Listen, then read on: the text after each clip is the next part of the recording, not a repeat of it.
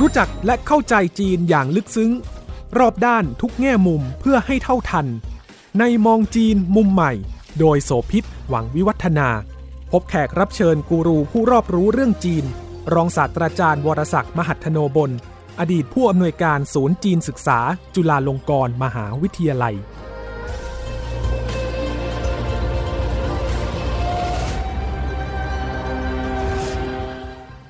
สวัสดีค่ะ ต้อนรับคุณผู้ฟังทุกท่านมาพบกับมองจีนมุมใหม่ และดิฉันโสภิตบังมีวัฒนานะคะ รายการที่จะทำให้คุณเข้าใจจีนในมิติต่างๆ ได้อย่างครอบคลุมรอบด้านค่ะ แล้วก็ทำให้เห็นโอกาสที่เกิดขึ้นจากความสัมพันธ์ที่มี เวลาถ้าพูดถึงจีน แผ่นดินใหญ่เนี่ยพูดถึงเรื่องของการเปลี่ยนแปลง การประท้วงการชุมนุม หรือว่าเหตุการณ์สำคัญสำคัญในประวัติศาสตร์จีน ถ้าเอาเป็นจีนยุคใหม่ก็แล้วกันนะคะ ก็จะมีหลายเหตุการณ์ คนจะรู้จักถึงเรื่องการปฏิวัติสิ้นหายของซุนยัตเซน พูดถึงการปฏิวัติคอมมิวนิสต์ของเหมาเจ๋อตง หรือแม้กระทั่งเรื่องที่จีนไม่อยากจะเอ่ยถึง แต่โลกรับรู้แล้วก็คือเหตุการณ์เทียนอันเหมินแต่ว่ายังมีการเดินขบวนประท้วงที่สำคัญอีกครั้งหนึ่ง แล้วก็ถือว่าเป็นครั้งประวัติศาสตร์ที่ทำให้เกิดการเปลี่ยนแปลงในหลายมิติต่อเนื่องติดตามมาในยุคหลังนั่นก็คือ ขบวนการ 4 พฤษภาคมค่ะ ที่เกิดขึ้นในปี 1919 เหตุการณ์นี้เนี่ยจะว่าไปแล้วเนี่ยนะคะ เป็น การเดินขบวนของกลุ่มผู้ที่ไม่พอใจนะคะไปรวมตัวกันมีนักศึกษากว่า 3,000 คนจากมหาวิทยาลัยถึง 13 แห่งในกรุงปักกิ่งรวมตัวกันที่จตุรัสเทียนอันเหมือนเพื่อที่จะต้านมติของที่ประชุมสันติภาพ กรณีสืบเนื่องจากเรื่องของหลังจากสิ้นสุดสงครามโลกครั้งที่ 1 ที่เยอรมนีเป็นฝ่ายพ่ายแพ้สงคราม แล้วก็ฝ่ายสัมพันธมิตรก็มีการจัดประชุมสันติภาพขึ้นที่กรุงปารีสของฝรั่งเศสนะคะ ซึ่งตัวแทนจีนที่อยู่ที่นั่นเนี่ยต้องการเรียกร้องสิทธิ์อยู่เหนือมณฑลซันตงเนี่ยคืนจากเยอรมนีเข้าร่วมด้วย แต่ปรากฏว่าในที่ประชุมสันติภาพรอบนั้นกลับมอบสิทธิ์ให้กับญี่ปุ่นโดยอ้างว่า เพื่อรักษาเอกภาพขององค์การสันนิบาตชาติ ก็ทำให้คนจีนเนี่ยไม่พอใจ และการชุมนุมประท้วงนี้ก็นำมาสู่ การเปลี่ยนแปลงอย่างมากมายในการตั้งคำถามหลายประเด็น แล้วก็นำมาสู่การเคลื่อนไหวทางการเมืองสังคมวัฒนธรรมครั้งยิ่งใหญ่ที่สุด ครั้งหนึ่งในประวัติศาสตร์ของจีนสมัยใหม่ ถือว่าเป็นการเปลี่ยนแปลงจากเหล่านักศึกษาปัญญาชนคนรุ่นใหม่ในยุคนั้นเนี่ยนะคะ อันนี้ไม่ใช่แค่การประท้วงของคนหนุ่มสาว แต่มันส่งผลถึงความเปลี่ยนแปลงแล้วก็รากความคิดหลาย ๆ อย่าง ติดตามมาด้วย รายละเอียดเรื่องนี้จะเป็นยังไง วันนี้อาจารย์วรศักดิ์มหัทนบลอดีตผู้อำนวยการศูนย์จีนศึกษา จุฬาลงกรณ์มหาวิทยาลัยเนี่ยจะมาพูดคุยกันนะคะ สวัสดีค่ะอาจารย์คะครับ สวัสดีครับ ขบวนการ 4 พฤษภาคม ครบร้อยปีไปเมื่อ 2 ปีที่แล้ว 2019 เนาะรัฐบาลจีนยอมรับการเดินขบวนในครั้งนี้นะ แล้วก็มีการเฉลิมฉลองกันมีการให้ความสำคัญ สถานีโทรทัศน์ แล้วก็สื่อต่างๆของจีนนะคะ ก็มีรายงานพิเศษในเรื่องนี้ด้วยรวมทั้ง CGTN ค่ะ China, which had sided with the British, French, and the United States, expected something in return for providing hundreds of thousands of laborers at the Western Front. China wanted an end to foreign privileges extracted from the country. It asked the Allies to reject Japan's so called 21 demands that sought control over Chinese territory. And China also wanted the return of Shandong, a German occupied enclave which included the key port city of Qingdao. Japan had seized control of the city during the war. Despite an eloquent, detailed, and comprehensive case delivered by Chinese diplomat Wellington Koo, the then great powers rejected Chinese claims and granted control of Shandong to Japan. China became the only major Allied power that declined to sign the Versailles Peace Treaty of 1919. And the May 4th movement sprung from the Chinese anger over that peace conference and treaty. Student strikes spread. A huge boycott of Japanese products followed. There was a rejection of Western liberal thinking and anger at US hypocrisy. US President Woodrow อา Wilson จารย์ลงไปในรายละเอียดให้อีกสักหน่อยได้ไหมคะว่าทำไมมันถึงสำคัญและทำไมถึงถูกให้ความหมายอย่างยิ่งในการรับรู้และในประวัติศาสตร์ของจีนในยุคใหม่ค่ะครับเหตุการณ์นี้เนี่ยเอ่อหลังจากที่สงครามโลกสิ้นสุดลงแล้วเนี่ยฝ่ายผู้แพ้กับผู้ชนะได้มาเจรจาสันติภาพกันที่พระราชวังแวร์ซายน์นะครับซึ่งต่อมาได้กลายเป็นสนธิสัญญาแวร์ซายน์นะครับในระหว่างการเจรจาอยู่นั้นเนี่ย ก็มีประเด็นที่คุณโสภิตได้เกรินเอาไว้นั่นคือ จีนเนี่ยอยู่ฝ่ายสัมพันธมิตรซึ่งเป็นฝ่ายผู้ชนะนะครับ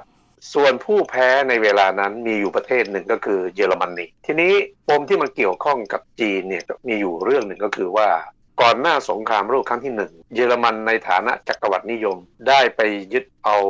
พื้นที่ในมณฑลซานตงของจีนมาไว้ในครอบครองฉะนั้นเพื่อเกิดสงครามโลกครั้งที่หนึ่งขึ้น แล้วเยอรมนีเป็นผู้แพ้เนี่ยตามหลักกฎหมายแล้วเนี่ยผู้แพ้จะต้องคืนพื้นที่ที่ตนยึดไปจากจีนเนี่ยคืนให้กับเจ้าของเดิม ซึ่งนั่นก็หมายความว่า เยอรมนีจะต้องคืนพื้นที่ในมณฑลซานตงเนี่ยคืนให้กับจีนไป ระหว่างนั้นเนี่ยประเทศหนึ่งที่เป็นตัวทางตัวตีที่สำคัญก็คือสหรัฐต้องการดึงญี่ปุ่น ซึ่งตอนนั้นทำตัวเป็นจักรวรรดินิยมมากขึ้นเรื่อยๆ ให้เข้ามาอยู่ในกรอบของ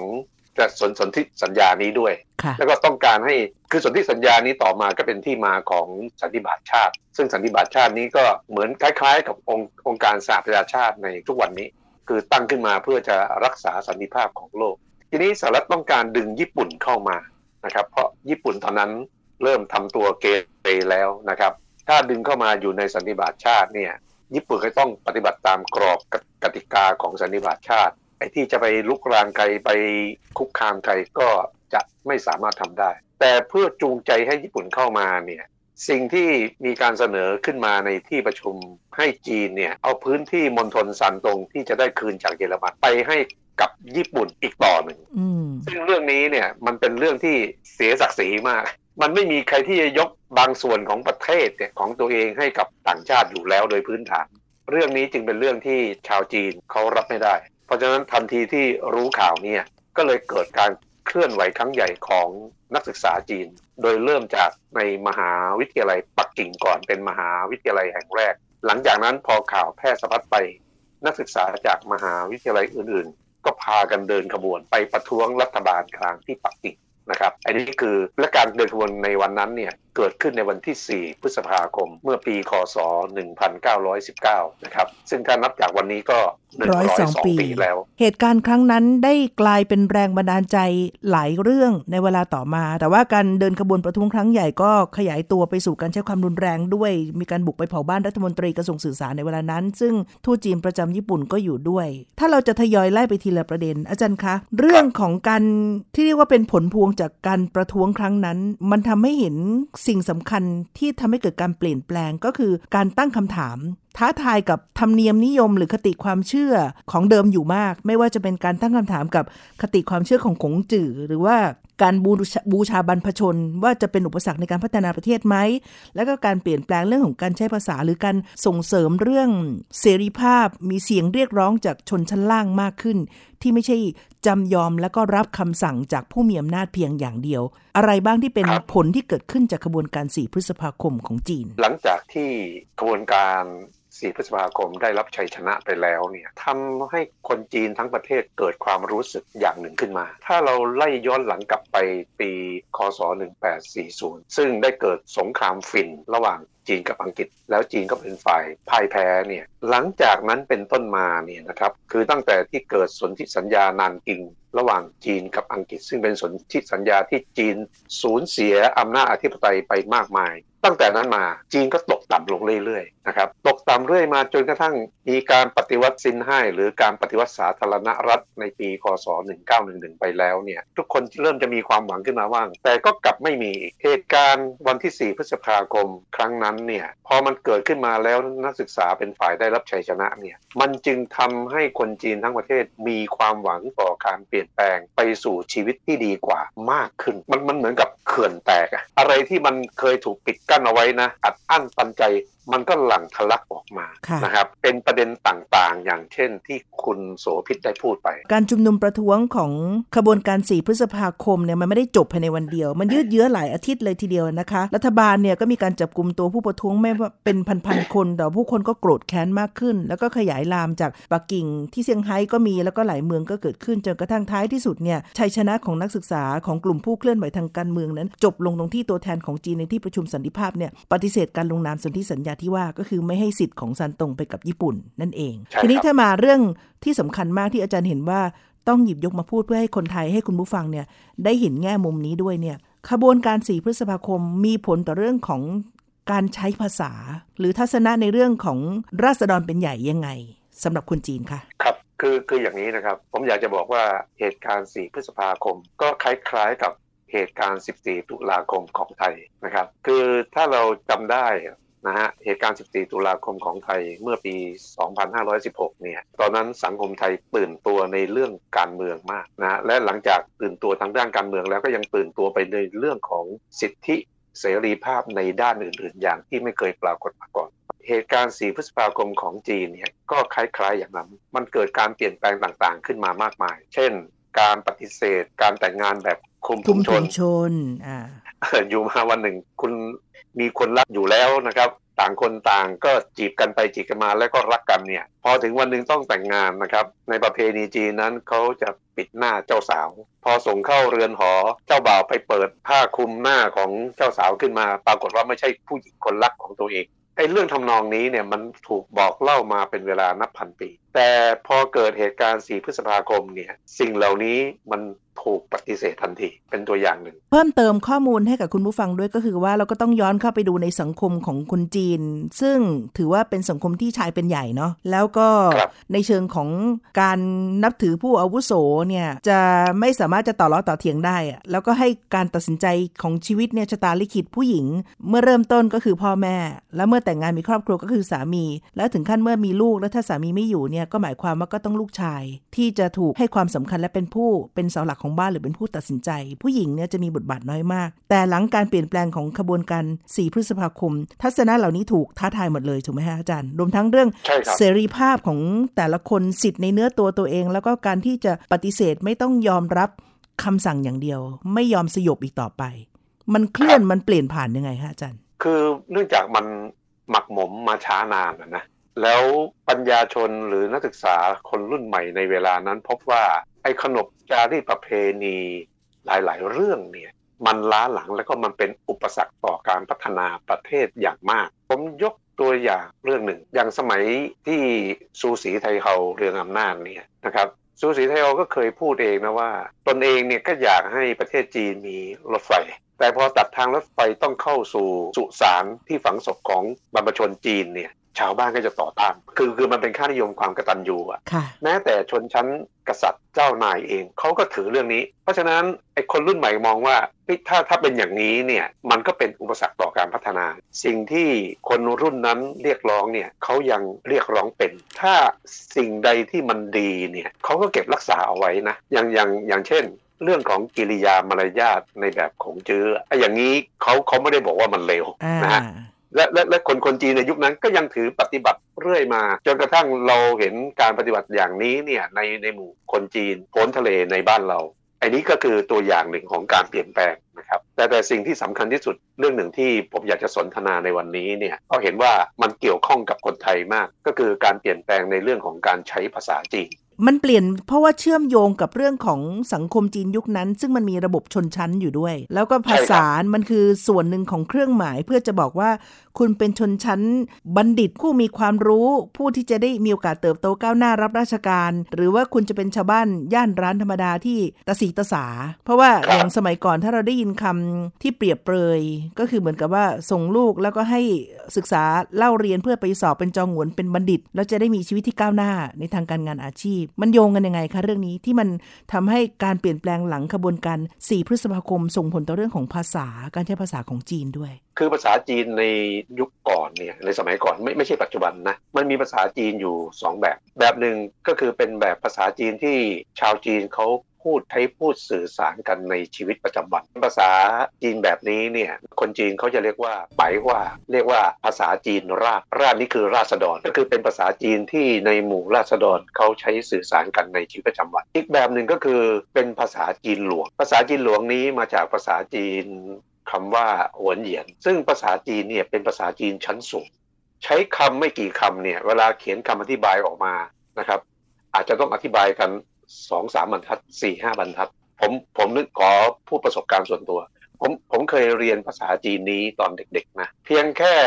ห้าตัวอักษรหรือสิบตัวอักษรเนี่ยภาษาจีนหลวงเนี่ยเวลาครูสอนถึงตรงนี้นะเวลาอธิบายให้นักเรียนเข้าใจเนี่ยโอ้พูดความหมายนี้ยาวเหยียดเป็น5บรรทัดสิบบรรทัดเลย อาจารย์พอจะจำตัวอย่างได้ไหมคะ ผมผมยกตัวอย่างที่ผมเรียนภาษาจีนการเขียนจดหมายเนี่ยนะครับเออมันต้องขึ้นต้นด้วยคำว่าจิ้งติ๋งเจอ เราเขียนจดหมายถึงคุณพ่อคุณแม่ใช่ไหมครับไอ้คำสามคำเนี่ยมันมีความหมายหมายความว่าคุณพ่อคุณแม่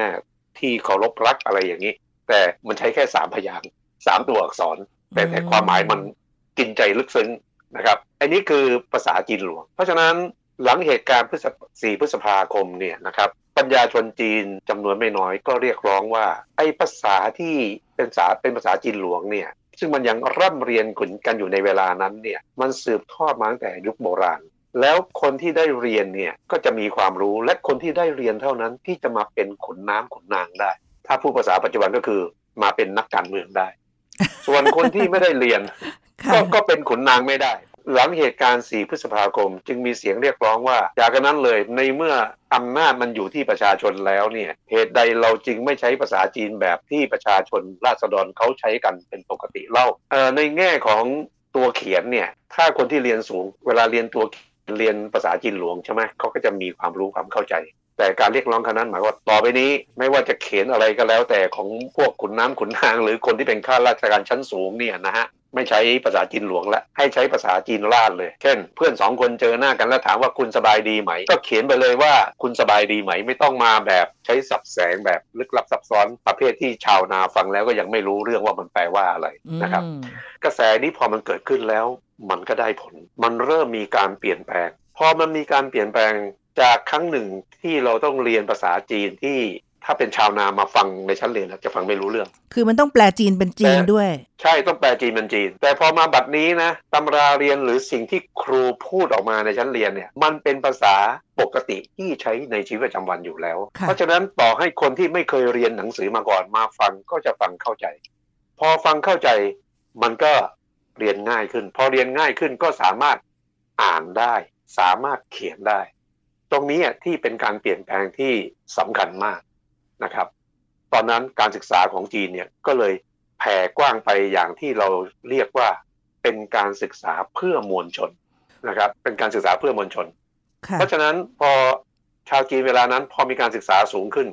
เขาก็มีการเรียนรู้เรื่องของทางการเมือง แล้วเขาก็รู้ว่าตัวเขาเนี่ยมีอำนาจทางการเมืองอยู่ด้วยอำนาจทางการเมืองของจีนยุคนั้นอะเริ่มเปลี่ยนมือจากคนที่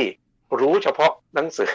ที่เป็นภาษาจีนหลวง คราวนี้ไม่จำเป็นละ ใครก็ตามที่รู้หนังสือ ก็ถือว่ามีความรู้ พอมีความรู้คุณก็สามารถนำความรู้นั้น มารับใช้ประเทศชาติบ้านเมืองได้ ก็คือการมาเป็นข้าราชการหรือเป็นนักการเมือง พูดได้ว่าเหตุการณ์ที่เป็นแรงกระเพื่อมสำคัญก็คือทำให้เกิดการตั้งคำถามถึงความชอบธรรมของระบบชนชั้น แต่นั้นมันมีชนชั้นปกครองที่มีคนอยู่จำกัด แล้วก็ประชาชนราษฎรทั่วไป มันก็กระเพื่อมต่ออีกชั้นหนึ่งคือ เมื่อเปลี่ยนเรื่องของภาษาให้ใคร ๆ ก็เข้าถึงได้แล้ว การศึกษาก็ถูกปฏิรูปยกเครื่องครั้งใหญ่แล้วก็ทำให้เกิดโอกาสการแลกเปลี่ยนเรียนรู้กันอย่างกว้างขวาง ถึงเรื่องของระบบการเมืองการปกครองแบบอื่นด้วย ทั้งประชาธิปไตยสังคมนิยมคอมมิวนิสต์อะไรแต่ไม่อะไรเนี่ย มันก็เลยกระจายตัวไปสู่คนจีนจำนวนมากที่เป็นราษฎรธรรมดา ใช่ เอากันง่ายๆนะสมัยที่เป็นระบอบสมบูรณ์ในอาสิทธิราชเนี่ยนะครับมีราชวงศ์ต่างๆ ปกครองเนี่ยผมเชื่อว่าท่านผู้ฟังเคยเคยได้ยิน การสอบจองหวน หมายความว่าคนที่สอบจองหวนได้เนี่ยต้องมีความรู้ชั้นสูงเลยใช่และค่ะความรู้นั้นเนี่ยมันอยู่ในรูปของภาษาจีนหลวงหมดเลยอ๋อแต่แต่มาเช่นลัทธิขงจืออะไรก็แล้วแต่ที่เขาสอนกันนะสำหรับคนที่จะเป็นบัณฑิตนะครับเออมันเป็นภาษาจีนหลวงหมด แต่หลังเหตุการณ์ 4 พฤษภาคมเนี่ยสมมติว่าใครอยากจะรู้เรื่องของจื้อนะครับคราวนี้มันถูกทำให้เป็นภาษาจีนราดในเวลานั้นนะพอหลังจากที่มีการเปลี่ยนแปลงการใช้ภาษาเนี่ยคนจีน ที่ได้รับการศึกษาหรือหรือที่ผมเรียกว่าการศึกษาเพื่อมวลชนมันแผ่กว้างไปแล้วเนี่ยอย่าว่าแต่เรียนถึงชั้นมัธยมเลย เอาแค่เรียนชั้นป .4 นะอาสมมติว่ามีปัญญาเรียนได้แค่นี้เพราะฐานะที่บ้านยากจนแล้วแต่ แต่แค่ชั้นป .4 เนี่ยพอจบออกไปนะก็สามารถขวนขวายหาอ่านหนังสือเอาเองได้ ก็คือสามารถเข้าถึงความรู้ต่างๆได้ ในในยุคดังกล่าวเนี่ยในสังคมจีนนะแปลกมากเลย ใครก็ตามที่จบระดับมัธยมศึกษาเนี่ย เขานับเป็นปัญญาชนแล้วแสดงว่าคุณใช้ภาษาจีนราดเนี่ยแบบเรียกว่าคล่องเลยอะ่ะคือสามารถเข้าถึงความรู้ต่างๆได้ได้ดีมากนะครับและที่สำคัญ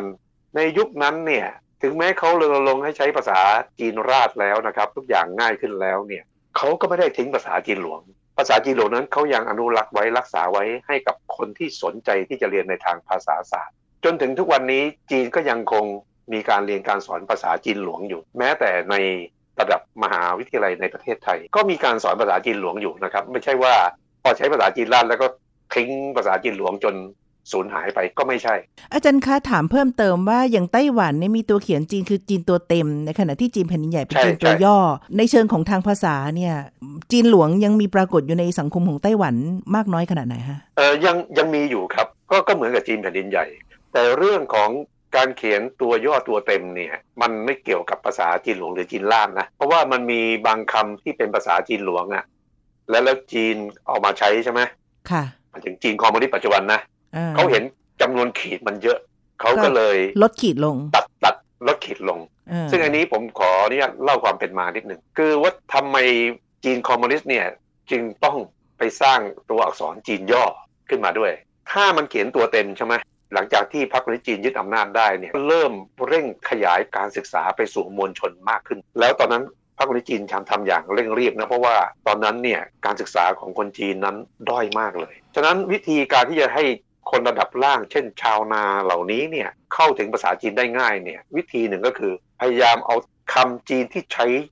มากๆในชีวิตประจำวัน แต่มีจำนวนขีดเยอะๆเนี่ย ตัดจำนวนขีดให้มันเหลือน้อยลง เพื่อให้ชาวนาเนี่ยจำได้ง่าย อืม พอหลังจากนั้นจีนก็เห็นว่าเอ๊ะมันใช้ได้ผลนะ ก็เลยขยายตัวอักษรจีนย่อเนี่ยเพิ่มขึ้นเป็นระยะระยะ จนถึงทุกวันนี้ก็ยังมีประกาศเพิ่มอักษรจีนย่อขึ้นมาอยู่เรื่อยๆนะครับการสื่อสารทุกวันนี้เนี่ยมาเขียนตัวเต็มมันจะไม่ไม่ทันกิน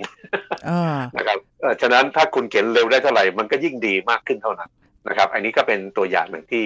ทำให้เราเห็น ดิฉันค้นพบว่าตอนนี้เนี่ยคนจีนรุ่นใหม่จำนวนมากเลย คุ้นเคยกับระบบคอมพิวเตอร์ แล้วก็ระบบของภาษาที่ขึ้นมาเป็นตัวคำอัตโนมัติเนี่ยทำให้เด็กรุ่นใหม่ เขียนตัวอักษรจีนไม่เป็นแล้วในยุคหลัง อันนี้ก็เป็นปัญหาหนึ่งนะคะเพราะว่าเพราะว่าอัตโนมัติเนี่ยมันขึ้นมาทันทีก็คือใช้ความเคยชินกับความจำก็ จิ้มจิ้มจิ้มจิ้มเลยแต่ถ้าต้องมาลงมือเขียนเองโดยไม่มีตัวแบบเนี่ยจนกระทั่งเกิดรายการทีวียอดฮิตที่มาเล่นเกมแข่งกันเพื่อเขียนตัวอักษรจีนเลย แล้วก็อีกเรื่องหนึ่งตัวย่อนี่ก็มีเกรดว่าการตัดคำหลายคำตัดขีดหลายขีดในบางคำเนี่ยก็ถูกแซวกันอย่างเช่นคำว่าอ้ายที่หมายถึงความรักเนี่ยเดิมทีเคยมีตัวหัวใจคือซินอยู่เนี่ยหัวใจมันก็หายไปด้วยนะอาจารย์ใช่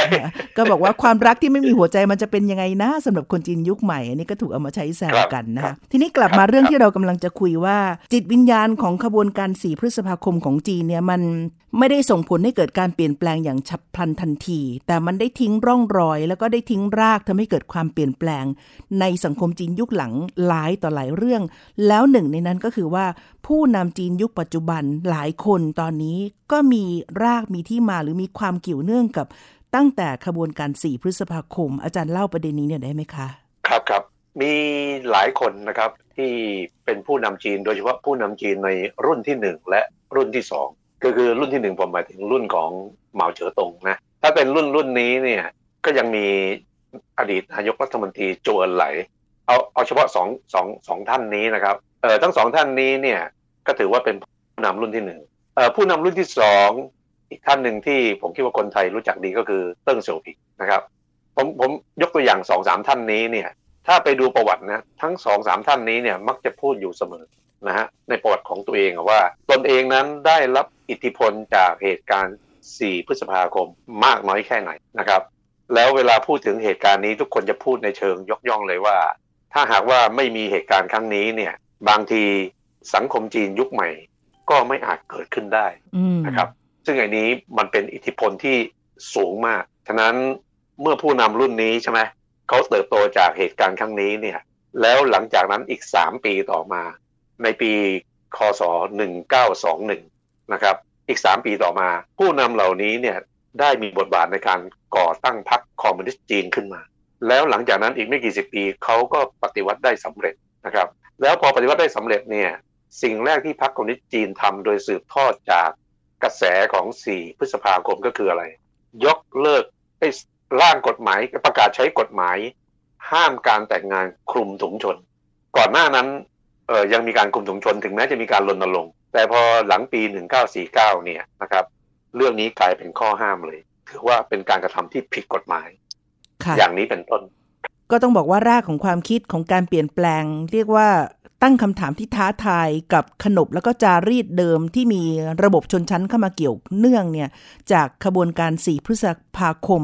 ส่งผลมาถึงปัจจุบัน แต่ว่าถึงพศนี้ภายใต้ยุคขของประธานาธิบดีสีจิ้นผิง จีนก็ไปไกลเกินกว่าในยุคนั้นแล้ว แล้วก็หลายบริบทก็เปลี่ยนแปลงไปด้วย ที่น่าสนใจก็คือว่าประวัติศาสตร์ในอดีตทำให้เราได้เห็นว่ามันมีที่มาแล้วก็มันจะมีผลต่อการที่จะเดินหน้าต่อไปอย่างไร ที่อาจารย์เปรียบเทียบได้น่าสนใจมากว่า เหตุการณ์เดือนพฤษภาคมของบ้านเรา มันก็มีรากแล้วก็ร่องรอย ก็ทำให้เกิดการเปลี่ยนแปลงหลายประเด็นมาถึงการชุมนุมประท้วงหรือการเดินขบวนในกลุ่มของคนรุ่นใหม่ กลุ่มปัญญาชนคนหนุ่มสาวหลายคนเช่นเดียวกันนะคะ นี่คือรายการมองจีนมุมใหม่ทางไทย PBS Podcast ที่เรามาคุยกันค่ะว่าขบวนการ 4 พฤษภาคม 1919 ของจีน ส่งผลอย่างไร ต่อ การเป็นจีนในทุกวันนี้ กับท่านอาจารย์บรศักดิ์มหัทนบลอดีตผู้อำนวยการศูนย์จีนศึกษา จุฬาลงกรณ์มหาวิทยาลัย วันนี้เราสองคนลาคุณผู้ฟังไปก่อนนะคะ สวัสดีครับ สวัสดีค่ะ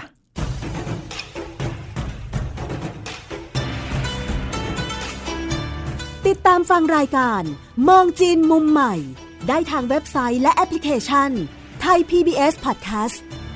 กดติดตามสื่อสังคมออนไลน์ ทั้ง Facebook Twitter Instagram และ YouTube ไทย PBS Podcast